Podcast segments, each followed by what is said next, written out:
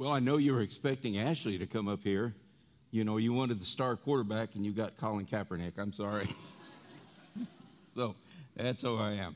Hey, how many of you like to um, walk through old cemeteries and look at tombstones? Some of you say, uh-uh, I'm going, not going there. Okay. Well, if you think about it, lots of old tombstones, it, when you look at them, uh, and we got one here on the screen coming up. Next slide. Maybe. Well, think about it. When you look at tombstones, what it does, it, it shrinks an entire life down into two dates with a little dash in between. A tombstone may say uh, many other kinds of things, but when it all comes down to it, uh, a headstone points out that a person's life is what transpires between two dates the date of their birth and the date of their death, and it capsules all of it in a little dash. The whole of life comes down to that little dash between those dates. And those dates represent their whole life, really, what they lived for, uh, who they loved, what their dreams were, what their aspirations were, the things that they were passionate about. It contains the things that for them were um, life's biggest mistakes or their deepest regrets. Fact of the matter is that none of us have control over where or when we were born. And for the most of us, we're not going to have control over where or when we die. But one thing we can control, we can control most of that little dash in life. So the question is, what are you doing with your dash in life? Are you living the dash, living out the way that God has created you, carrying out the purposes that He has given you in, in your life? Or are you just dashing to live, pursuing anything and everything that really is not going to matter much in life? You know, today is October the 1st. This is the first day of the last quarter of 2023. But what if today, October 1st, was the first day of the last month of your life? And you knew that you only had 30 days to live would that impact the way you lived? Would, would that impact the things that you did with your life in the days ahead? How would that change your life if you knew you only had 30 days to live?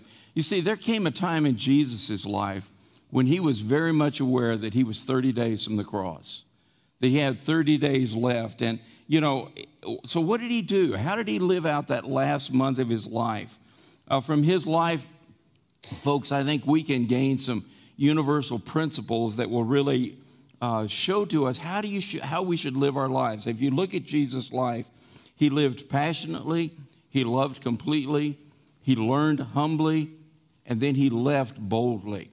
Listen to what he said in John chapter uh, 10 and verse 10. he says, The thief's purpose is to steal and kill and destroy. My purpose is to give them a rich and satisfying life. You see, Jesus not only came to give us eternal life, he said, but, but he also came to give us a rich, satisfying life.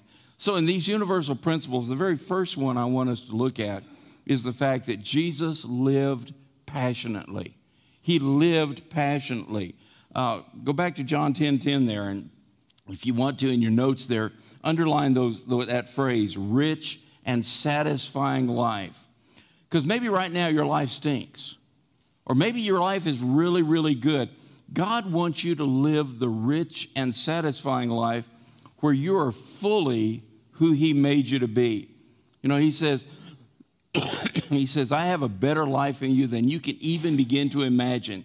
And you can experience that life right now. In fact, uh, John's first epistle tells us how to experience that life. 1 John 5 11 says, And this is what God has testified. He has given us eternal life, and this life is in His Son. Whoever has the Son has life. Whoever does not have God's Son does not have life.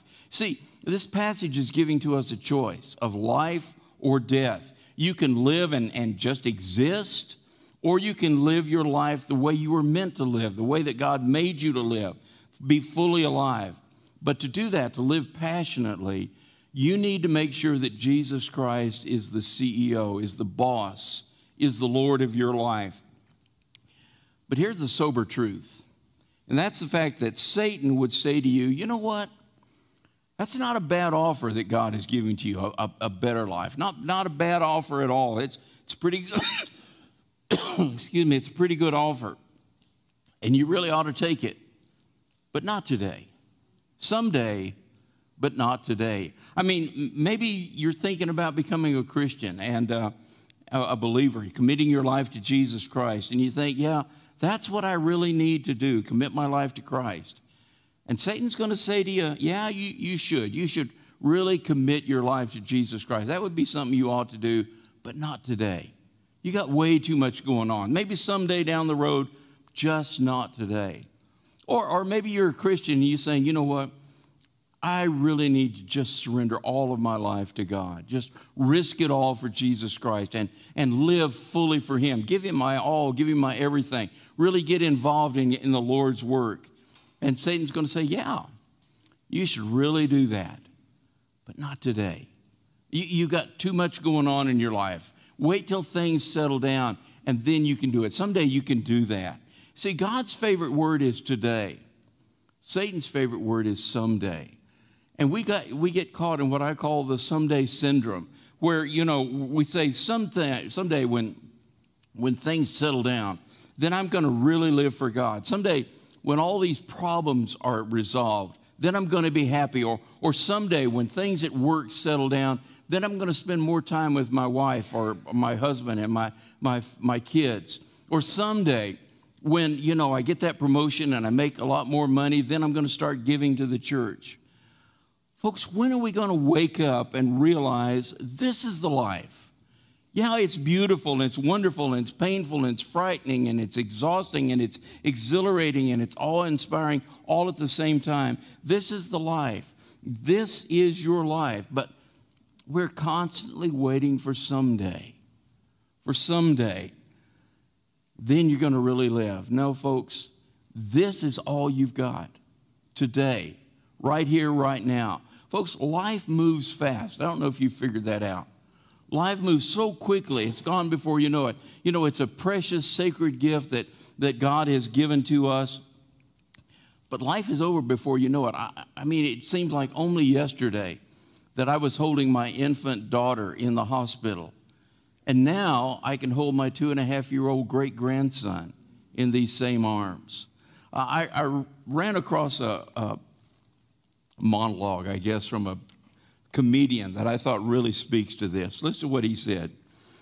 Do you realize that the only time in our lives when we like to get old is when we're kids?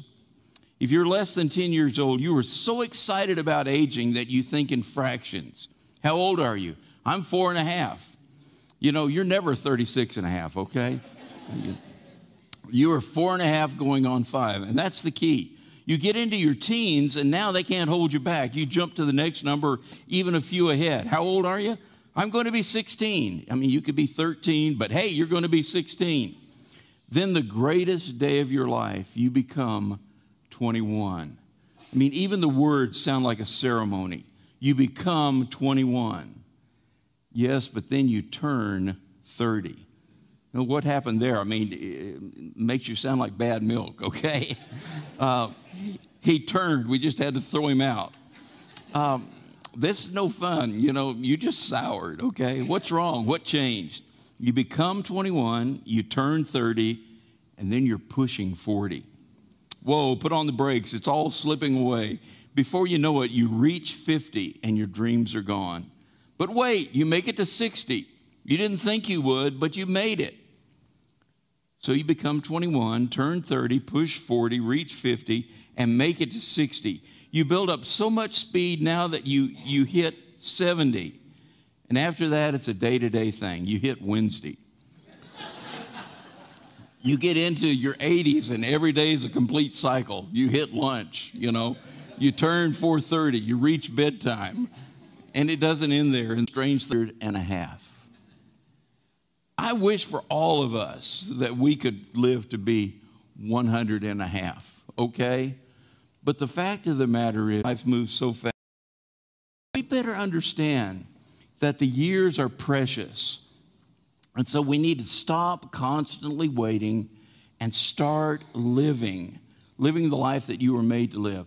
Jesus said this about his generation in Luke chapter 7 and verse 31. He says, To what can I compare the people of this generation? Jesus asked, How can I describe them? They are like children playing a game in the public square. They complained to their friends, We played funeral, um, wedding songs and you didn't dance. So we played funeral songs and you didn't weep. Jesus is saying, we played the music of life for you, and, and, and you didn't dance. You didn't enjoy life. You were always waiting. And, and then when the pain and the problems came your way, you didn't cry. You, you didn't experience life. You tried to avoid risks at all cost. You didn't live. You know, I put you on this earth and I gave you the most sacred gift of all, the gift of life, and you didn't use it. You didn't live. We don't need to always be waiting, folks, to live. I, I think we vastly overestimate tomorrow, the power of tomorrow. And we get hung up in that someday syndrome. And we vastly overestimate the, the uh, power of yesterday. And we end up hung up in, in past regrets and, and in guilt. Uh, John Maxwell, the known motivational speaker and, and pastor, for years has had a sign on his desk that simply said, Yesterday ended last night. And he has that to, to remind him that all the failures in his life are gone, are done. They don't impact today. And all the achievements he made in life, they don't have any effect on today as well. Today is today, and I live for this day. And so we need to start living. We need to start living passionately. And, and the greatest risk, folks, is not risking at all. So, the first principle in your life for these next 30 days is learn to live passionately. I want to challenge you to live the next 30 days as if these were your last 30 days. How's your life going to be different? Principle number two Jesus loved completely. Jesus loved completely. Look at what Jesus did when he knew that he only had a short time left with his disciples. In John chapter 13 and verse 1, it says, Jesus knew that the time had come for him to leave this world and go to the Father. Having loved his own who were in the world, he now showed them the full extent of his love. And if you know anything about John 13, you know that this is where he demonstrated servant love to his disciples by washing their feet. And then he gave them the command to love one another. If you knew you only had one month to live, uh, you'd want to do the same thing. You would want to love completely. Um, you would say things that you've always wanted to say. You would do things you've always wanted to do. You would focus on relationships. You would express love to those who are around you. Now, it, it sounds simple, but it's really profound. The reason that you're here on this earth is to love. That's why God has put you here to love. And if and you're never living, folks, until you're loving. Uh, Jesus summed up the entire Bible in three verses in Matthew chapter 22, verse 37. He says, Jesus replied, You must love the Lord your God with all your heart, all your soul, and all your mind. This is the first and greatest commandment. A second is equally important love your neighbor as yourself. In other words, all of life is bound up in loving God completely and loving others unselfishly. And at the end of your life, it's not going to matter how much money you have in your bank account. It's not going to matter how many awards you have received. It's not going to matter how many goals in your life that you've achieved. All that matters is did you love? Did you love the people around you, your family, your friends?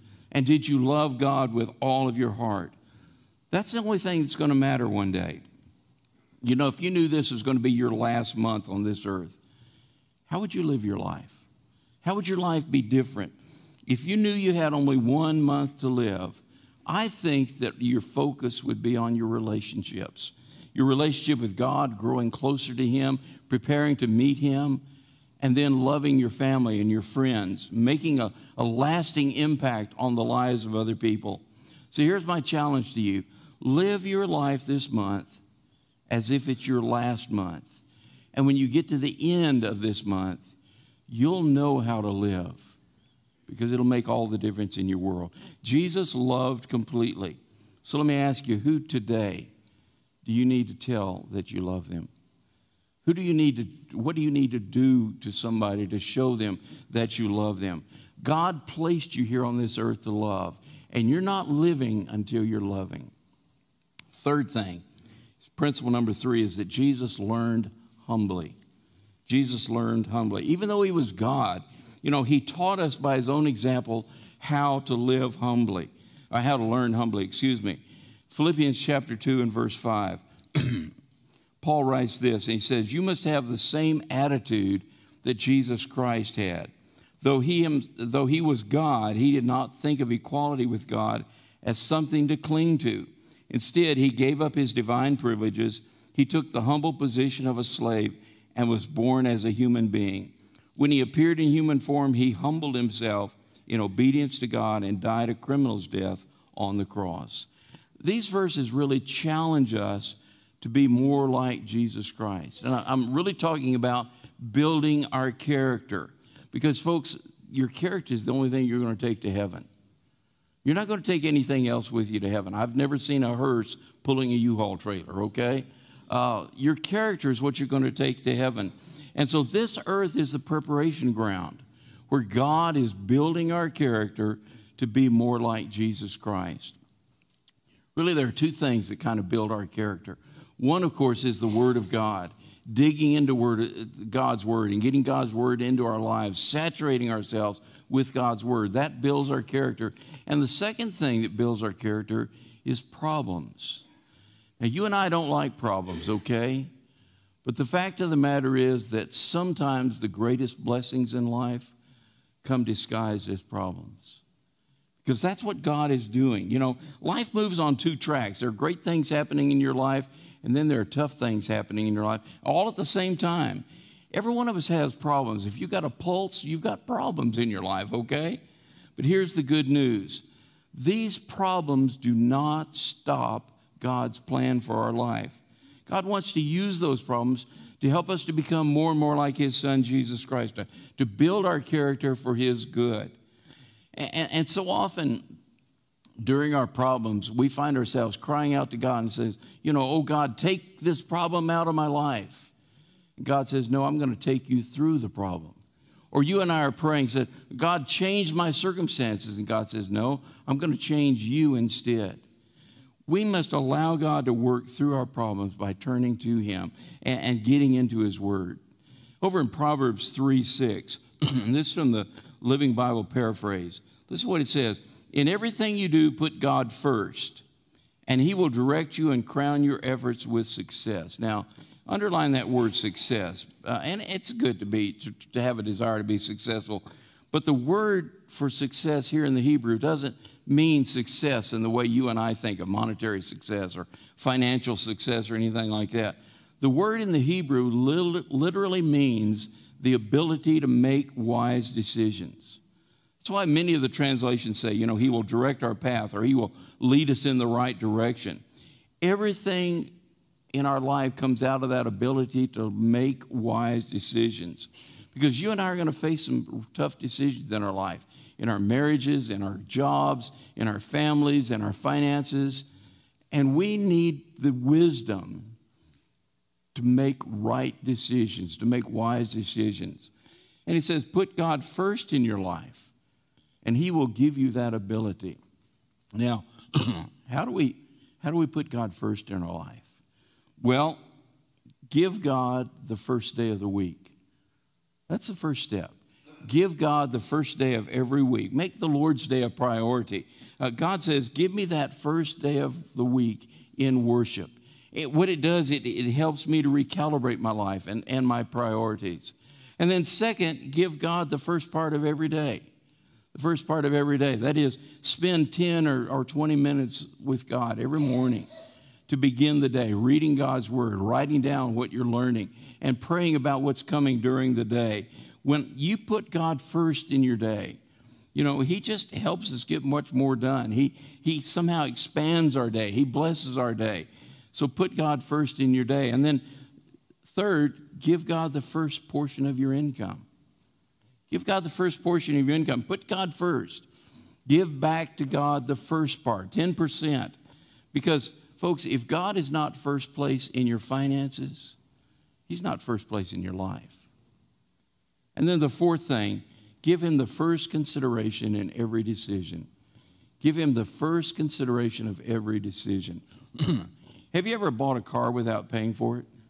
I mean, no, excuse me, without praying for it, praying about it. Have you ever bought a car without praying about it? There we go. It was a lemon, right? You know what?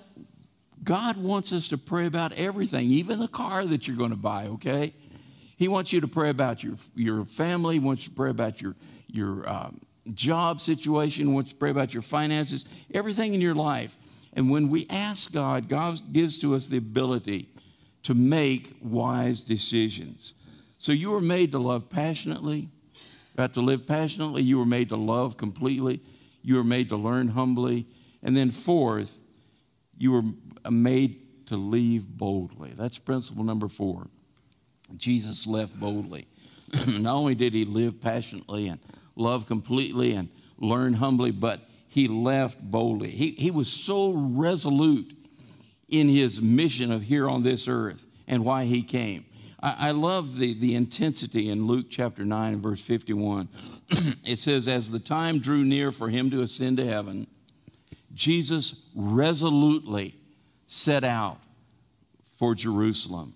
See, there was no hesitation, no, no reservation. He was resolute that he was going to fulfill the purpose for which he came. And you know what? If you knew that you had only 30 days to live, I think you would live in a way that you wouldn't waste time or energy on things that don't matter. But, but you would look for ways to leave a loving legacy, um, an a lasting legacy. You would be, you'd prepare for eternity. I mean, folks, this earth is not our home, right?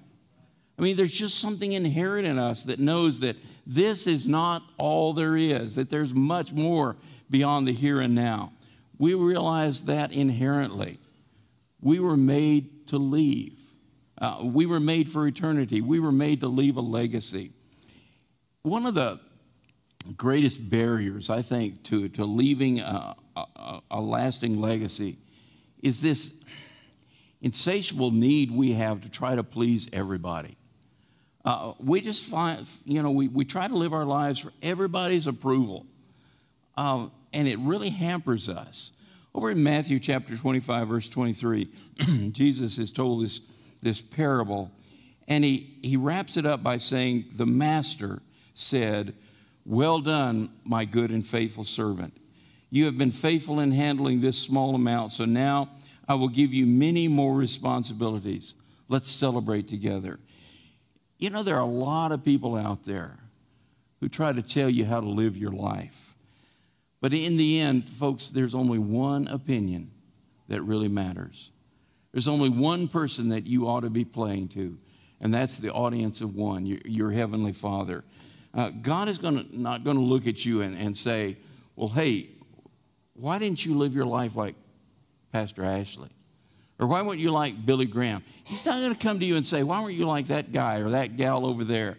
Instead, He's going to say, Why weren't you like more of what I made you to be?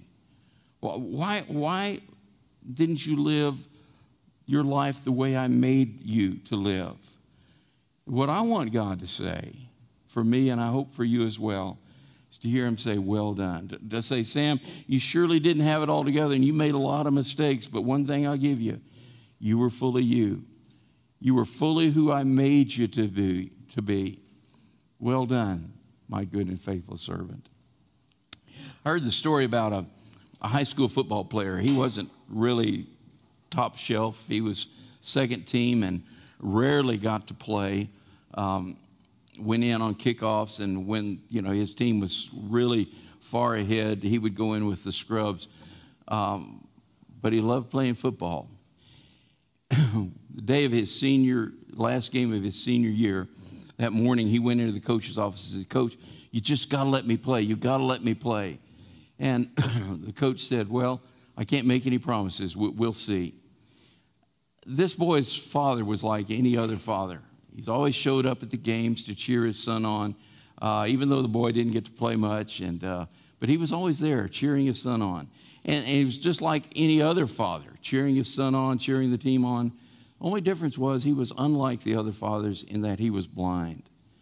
And so he never saw his son play, but he was always there cheering him on. Go, son, go. Well, finally, the, the afternoon arrived, get, getting ready for the game, and the boy is still urging, urging the coach, I got to play tonight. You got to put me in. Put me in, coach. Let me play. And finally, the coach said, Okay, I'll put you in on the first series. And so he went in on the first series and he was on fire, man.